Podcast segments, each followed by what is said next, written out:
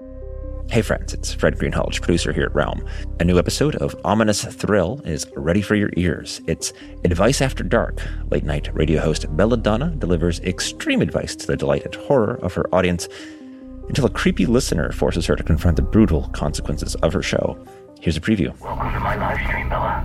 Say hello to everyone. What do you want? Click the link. Watch along. I'm not clicking links from psychos. You put that trash on the radio every night and I'm the psycho. You sound like you need help. I'm not one of your fake callers. My show is very, very real.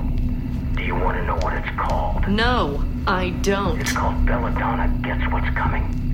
Starring you. What? It's really starring me, but it's all about you. And you'd be surprised how many people want to watch you get what's coming. I called the police. They'll be here any minute. Yeah, well, we should be done before they get here. Find Ominous Thrill out now, everywhere you listen. Welcome to the serialized audiobook Nocturnal by number one New York Times best-selling author Scott Sigler, performed by Phil Gigante. This novel contains adult situations, violence, and is meant for mature audiences. Nocturnal is available in print, ebook, and unabridged ad-free audiobook. For links to purchase any version, visit scottsigler.com slash nocturnal. Chapter 40 Bryan Fights Sly, Rex, Pierre. Bryan stepped out of the elevator onto the mental health wing's empty third floor. At 2:15 a.m., the hallway was empty. He pressed the two-way button on his phone. Pooks, you there? No answering tone came. What if Marie's children had come while he was at the car? Bryan walked quickly down the hall. His hands drifted to the small of his back. If they hurt Pookie, I swear I'll gut them alive. Bryan turned the corner and froze. Twenty feet away, in front of Erickson's door, Pookie Chang lay face down, hands cuffed behind his back. Standing over him with AR 15s in hand were Jeremy Ellis and Matt Hickman in full SWAT gear. Jeremy raised the barrel of his assault rifle until it pointed halfway between him and Bryan. Stay right there, Clauser, he said. Put your hands where I can see them. Bryan's hands were behind his back, just a quick grab away from his guns. Pooks, you okay? Pookie looked up. I'm fine. Seems Chief Zou really wanted us at that crime scene. Hickman gave Pookie a light kick in the shoulder. Shut up, Chang. Bryan's anger swelled. You kick him again and I'll rip that foot off your body. Jeremy took a step to his right, moving to the other side of the hall to create distance between himself and Hickman.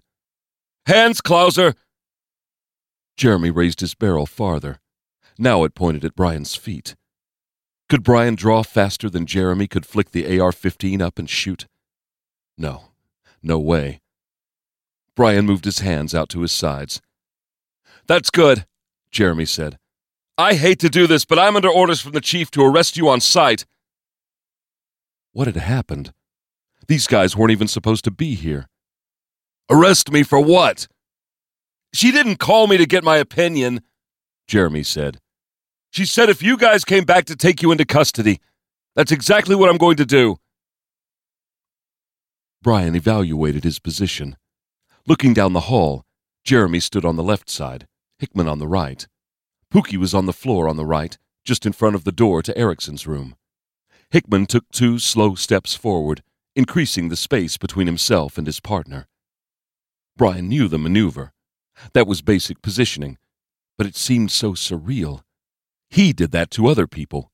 People didn't do that to him. Clauser, come on, Jeremy said. Make this easy and get on the ground. You know the drill. Bryan couldn't let this happen. He had to get Pookie off the ground, get Hickman and Jeremy ready to fight whatever was coming. Jeremy, listen to me. Zou's turned bad. Just give me a chance to explain. Jeremy raised his weapon the rest of the way, the barrel pointed at Bryan's chest. Get on the ground, Clauser, now! I can't. Now Hickman took a half step forward, weapon also aimed at Bryan's chest. Put your hands behind your head and get on your knees. This was how the game worked. Start out calm, polite, then raise your cop voice volume until the perp gets the picture. These fuckers wanted to threaten him, threaten Pookie. Bryan could rush them, draw and hurt them, kill them. He. He shook his head. He couldn't lose his temper. Not now. Guys, stop yelling. We. That scent. The one he'd smelled on the baby's clothes, but weaker. He knew this smell exactly. It was the scent from Rex's bedroom. Bada bum bum. Bryan stepped back. That warmth in his chest. Oh shit, not now. Four figures stepped into the hall behind Hickman and Ellis. Four figures draped in blankets. In that split second, Bryan saw their faces and knew that his dreams, the monsters in the basement, Rex's drawings, that all of it was real. The snake man, Sly, the dog face, Pierre, a little guy with a giant hooked nose, the one Pookie saw on the roof, all striding forward along with the tiny Rex Deprovdechuk. Behind you! Bryan started toward Erickson's door, but hadn't made it half a step before two bellowing cop voices roared at him. Get the fuck down! Jeremy screamed at exactly the same time Hickman shouted, Do not fucking move! Four blankets flared open. Four gun barrels rose. Bryan reached for his weapons and ran for Erickson's door, knowing full well in that horrid, frozen moment of time that he couldn't do anything to save Ellis and Hickman. The crack of a high caliber weapon, the roar of a shotgun. Jeremy's head rocked forward. His helmet went flying, chin strap flapping as it spun. Hickman was moving his AR 15 to match Bryan's run when a round caught him in the jaw, shredding flesh, splintering bone and teeth. He fell away to Bryan's right. Bryan felt the 5-7 grips in his hands. He drew and fired without aiming as he lowered his shoulder and launched himself over Pookie. Bryan smashed through the door and landed on his right shoulder, big splinters of wood dropping around him. Bada bum bum. More warmth in his chest, this time from Erickson.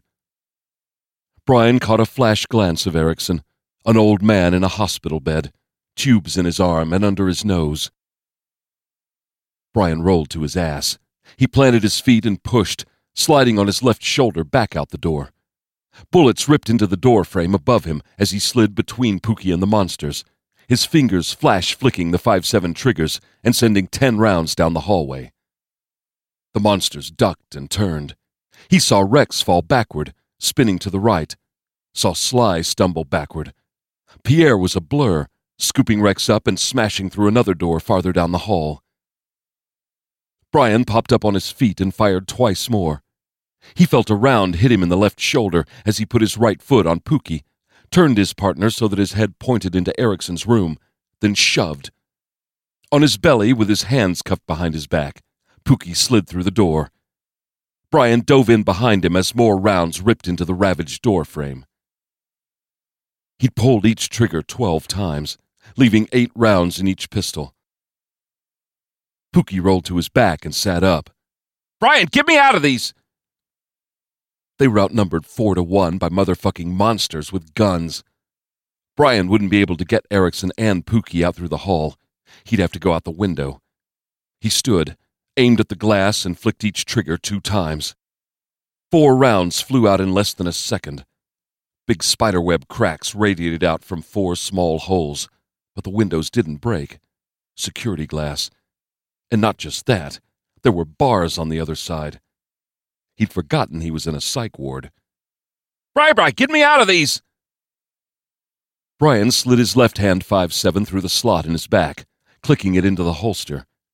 He reached for his pocket before he remembered. He'd left his handcuff key with Jessup. A blur ripped through the door. Bryan raised his right hand to fire, but the thing ducked under the barrel. It hit him hard in the chest, wrapping him up and driving him to his back, where they both slid across the floor. Bryan's head smashed into the wall below the window. He felt the attacker slide up to straddle him. Bryan tried to bring his right hand up to shoot, but the attacker grabbed the gun with both hands, ripping it away with shocking strength. The attacker drove its head forward. Bryan twisted his head to the right. A jagged pain ripped through his left cheek, firebrand hot as it tore across his lower left gum line. The thing pulled back, trailing an arc of blood.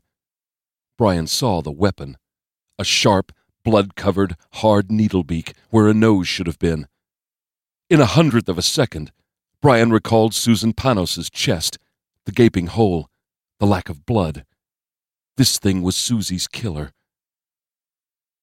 The monster reared back to drive forward again, but before it could, Pookie slammed into it, knocking it off Bryan. Pookie and the thing crashed into the foot of Erickson's hospital bed. Bryan lurched up, his right hand sliding into his left sleeve to grip the handle inside. The beak nose stood and turned just as Bryan stepped forward. Bryan drove the ceramic knife into the thing's chest with all his newfound strength, punching through the breastbone and into the heart beyond. The eyes above the bloody, curved beak went wide with surprise. Bryan kicked low with his right instep, knocking the monster off his feet, while simultaneously pushing down hard on the knife handle, driving the monster to his back. Pookie, hold us in! Hands still cuffed behind his back, Bryan's partner threw himself face down across the stunned monster. Pookie's belly pinned the knife in place. Bryan grabbed his 5-7 off the floor just as Sly's big body came through the doorway. They fired at the same instant, the cracks of gunfire filling the small room. Bryan felt a round hammer into his right hip bone, twisting him back and making him miss twice, but he instantly corrected and put two shots center mass in Sly's chest. Bryan's 5-7 slide had locked on empty. He was out. He reached back for his left-hand gun. Before he even gripped the handle, Sly spun away from the door and back into the hall. Bryan ejected the spent magazine from his right-hand weapon, slid his hand into a chest slot to grab a fresh one, and slammed it home. Monster! Bryan turned. Jebediah Erickson was awake. He looked half drunk and as psycho angry as an old man could be. Erickson reached to his left with both hands and grabbed a rolling table next to his bed. He hurled it backhanded. Bryan ducked the table, which smashed into the wall. Now he had to fight Savior as well. Knock it off, old man! Monster! I'll kill you! Bryan, a little help here? Hands still cuffed behind him, Pookie was trying to stay on top of the squirming beak face.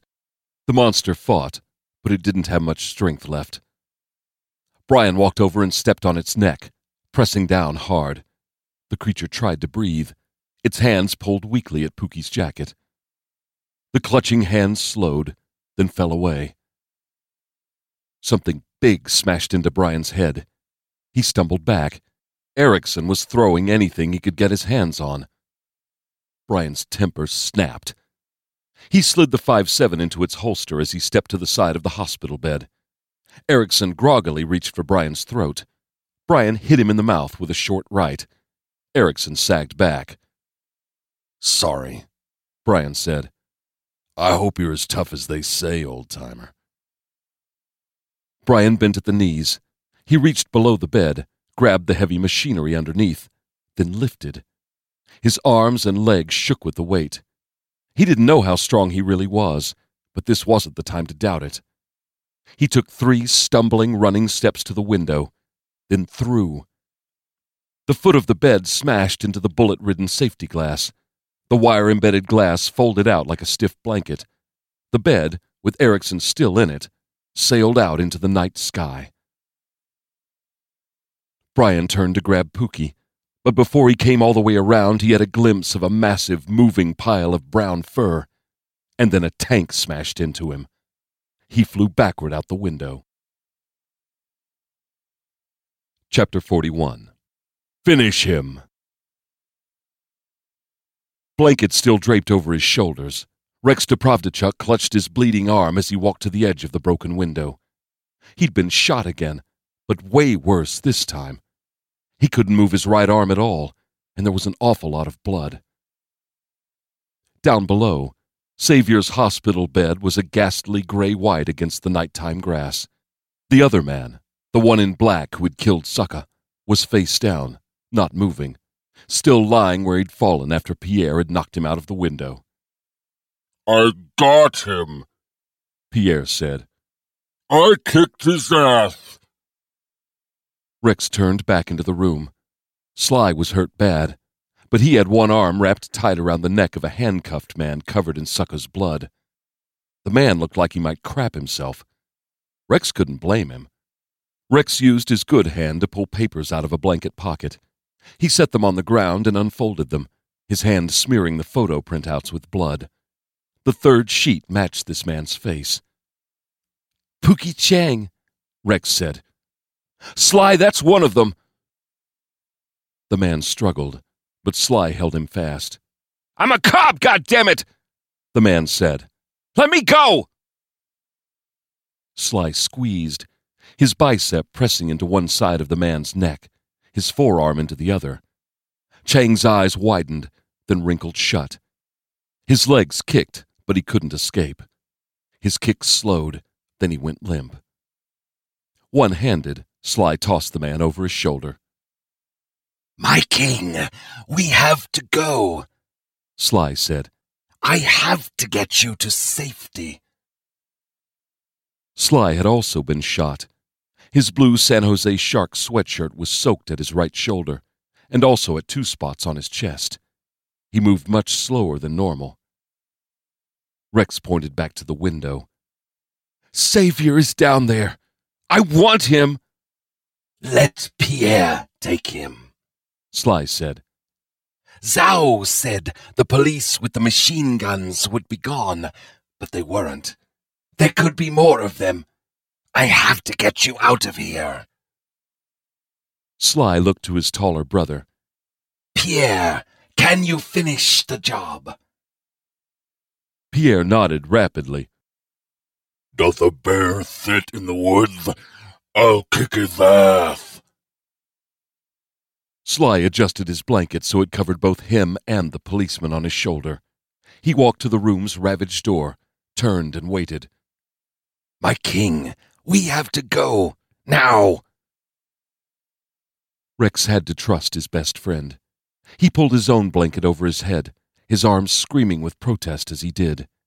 He grabbed his wound with his left hand to try and squeeze the pain away. Pierre leaned out the broken window. Hey, that guy I clobbered. I think he's moving. And he's one of us. I felt it. Rex looked down again. The man in the black coat was struggling to rise to his knees. Chief Zou had said Bryan Clauser was like Savior, that he was actually one of Marie's children. If so, he was a traitor. Pierre, make me proud, Rex said. Get down there and finish him, then bring Savior back home. Pierre smiled his happy dog's smile. His long tongue fell from his mouth and dangled on the right side of his skewed jaw. Yes, my king. Rex followed Sly out of the room.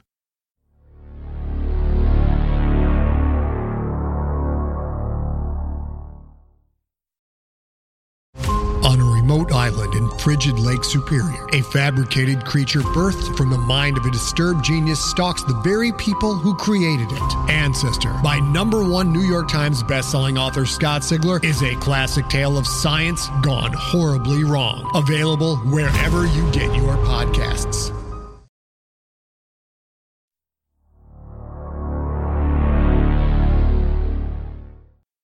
Get up. Get up. Get up. Bryan pushed himself to his knees. He was on grass, a little clearing in a wooded area. He heard sporadic traffic on the other side of a head high brick wall not too far away. His left arm wouldn't respond. Every motion he made ripped a stabbing sensation through the top of his chest. Broken collarbone. Had to be. What had happened? Pierre had happened. Bryan ignored the pain as he struggled to his feet. He looked up at the mental health building. He remembered the gunfight, remembered how hard the brown furred creature had hit him. Motion from above.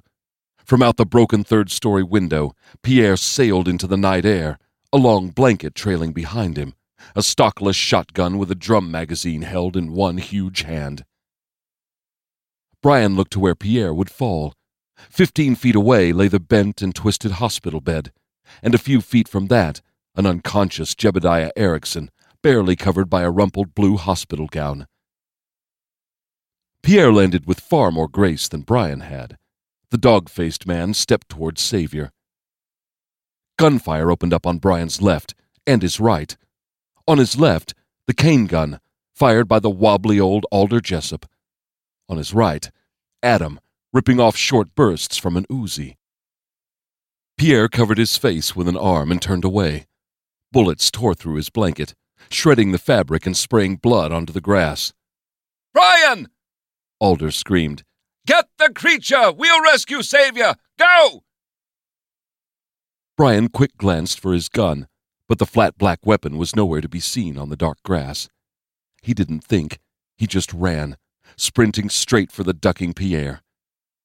The Uzi fire stopped. Adam's weapon was empty. Pierre turned and reached for Erickson. Before the big hands could grab the old man, Bryan closed in at full speed, his new full speed, and put his right shoulder into Pierre's ribs. The creature sailed backward and smashed against a tree. Bryan had hit with his right shoulder, but his left suffered greatly from the impact. Something ground away inside his arm, his chest, and his shoulder, liquid fire coursing all up and down his side and neck. Pierre rolled to his knees. He smiled a dog's smile, his pink tongue dangling down off the left side of his skewed lower jaw. He raised his shotgun. Bryan turned away as the bah, bah, bah roar of the automatic weapon tore at the night air. Hammer blasts hit his right shoulder, his back, driving him to the ground. Then the stuttering crack of the Uzi sounded once again. Bryan fought through the pain and pushed himself to his knees. When he turned toward the threat, he saw the swirl of a dark blanket, a bit of blue hospital gown, and the pink of an old man's naked ass disappearing over the head high brick wall that bordered Potrero Avenue. Pierre, with an unconscious Erickson over his shoulder. Just like that, they were gone from sight. Bryan heard sirens approaching. How far away was the rest of the SWAT team? Would they have the same orders as Ellis? Would they try to arrest Brian? Or would shoot to kill be Zou's new order? A hand on his good shoulder, grabbing, pulling. Cop, get up! Adam said. He got Erickson! Bryan leaned on Adam as he struggled to his feet. I gotta go after him. No! Alder's voice. The old man limped over, reloading his cane by taking a bullet from his pocket, putting it into a hidden slot, then twisting the silver wolf's head handle with a click. Bryan, you have to heal. There could be more of them. But they'll kill him. Alder shook his head. He's already dead. His eyes showed he was resigned to an inescapable truth. Jebediah is gone. The only variable is whether we have one dead savior or two. Bryan started to argue, but the railroad spike pain driving through his neck and into his lung cut off his words.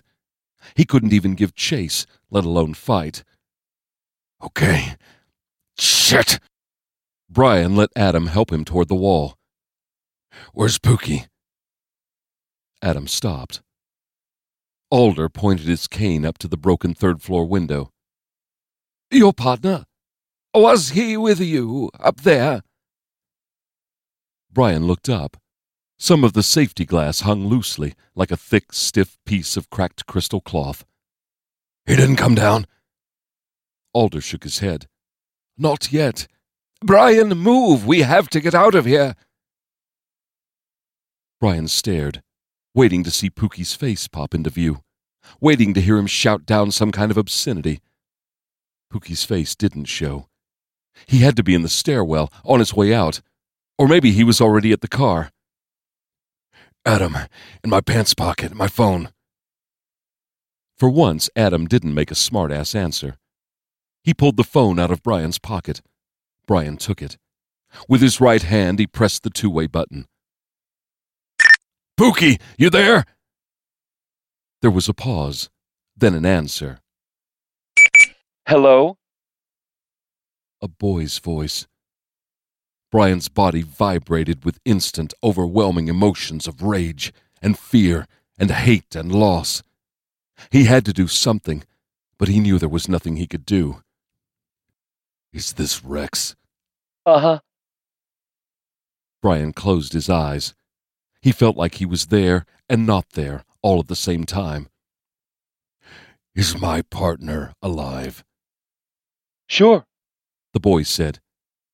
Don't you also want to know if Savior is alive? I don't give a shit about Savior, Bryan said, not the least bit surprised by his automatic honesty. If it came down to a brother by blood or a brother by actions, there was no question. Keep Savior. Just let Pookie go. No. Rex said. Mr. Chang has to pay for his crimes. Bryan knew that smell on Rex was supposed to make him want to follow the boy, help the boy. He knew that at a base level, but all the scent in the world couldn't change his urge to find Rex, to wrap his hands around the boy's little neck, to squeeze the life out of him and make him beg. Let Pookie go, Bryan said.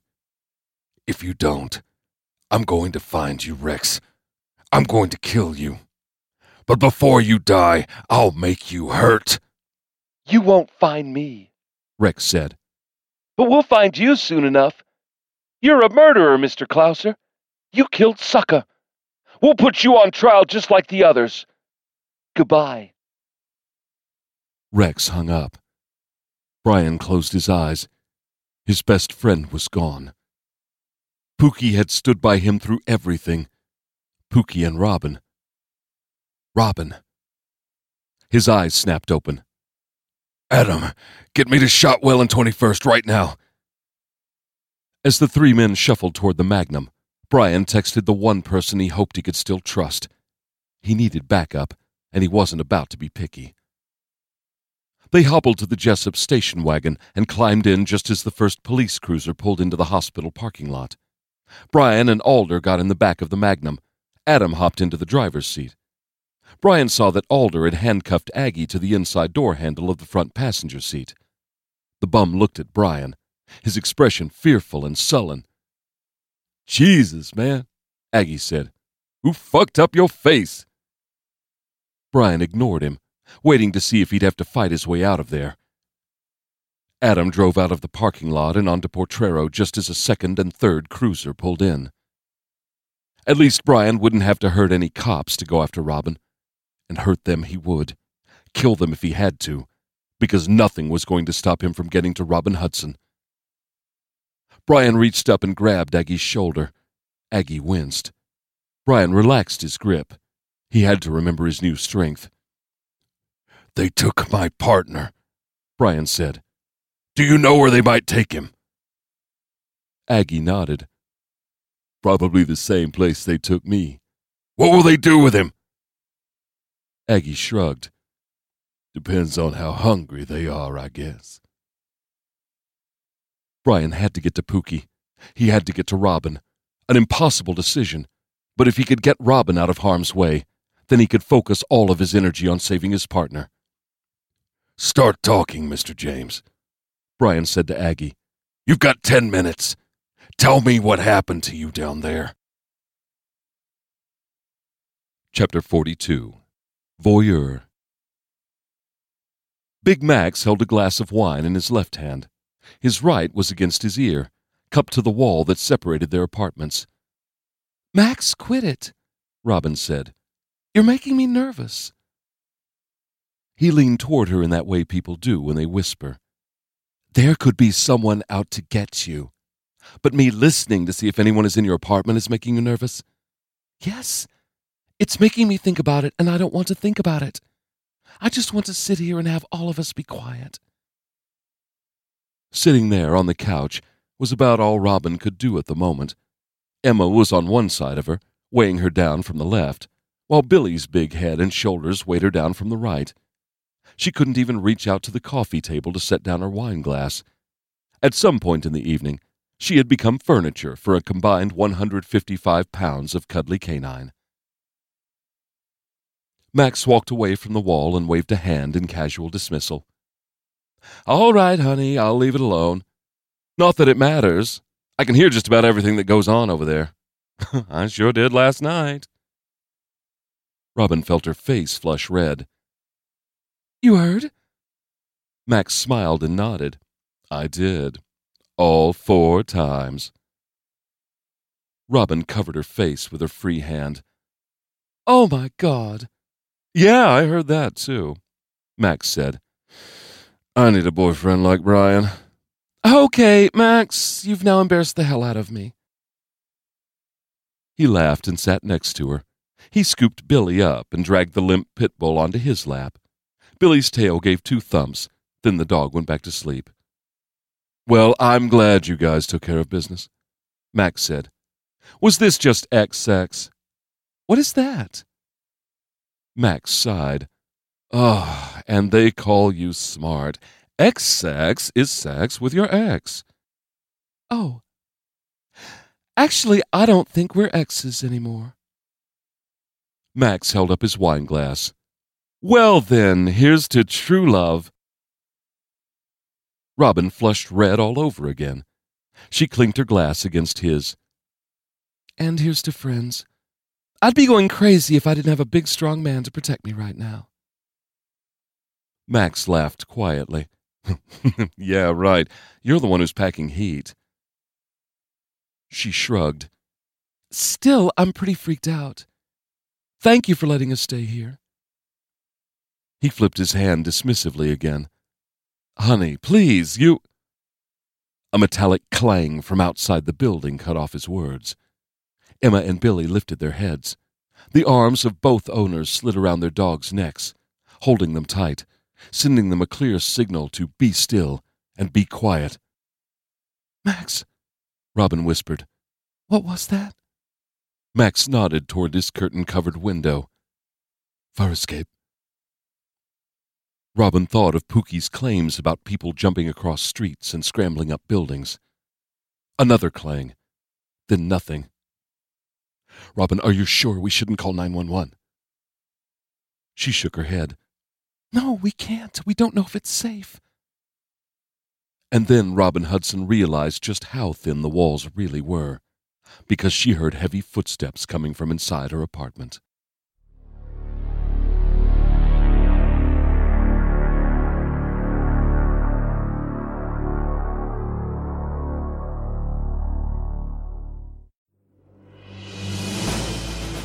You have been listening to Nocturnal by Scott Sigler, performed by Phil Gigante, produced by Empty Set Entertainment. The Nocturnal audiobook was directed and engineered by Corey Young. Hey there, this is Justin Bartha. I made a funny new podcast, King of the Egg Cream. It has the greatest cast in the history of podcasts with actors like Lewis Black. I'm torn by my feelings for two women. Bobby Cannavale. You can eat it or if someone hits you, you can put it on your cut. Melanie Lynskey. I wonder what these marvelous things are that look just like boiled chicken feet. Jason Ritter. I can break things and pick locks and kill people. Michael Stuhlbarg. The whole point is to inspire people that they should make themselves better. Ari Graynor. No, don't whet its appetite. What are you, an idiot? Me, Justin Bartha.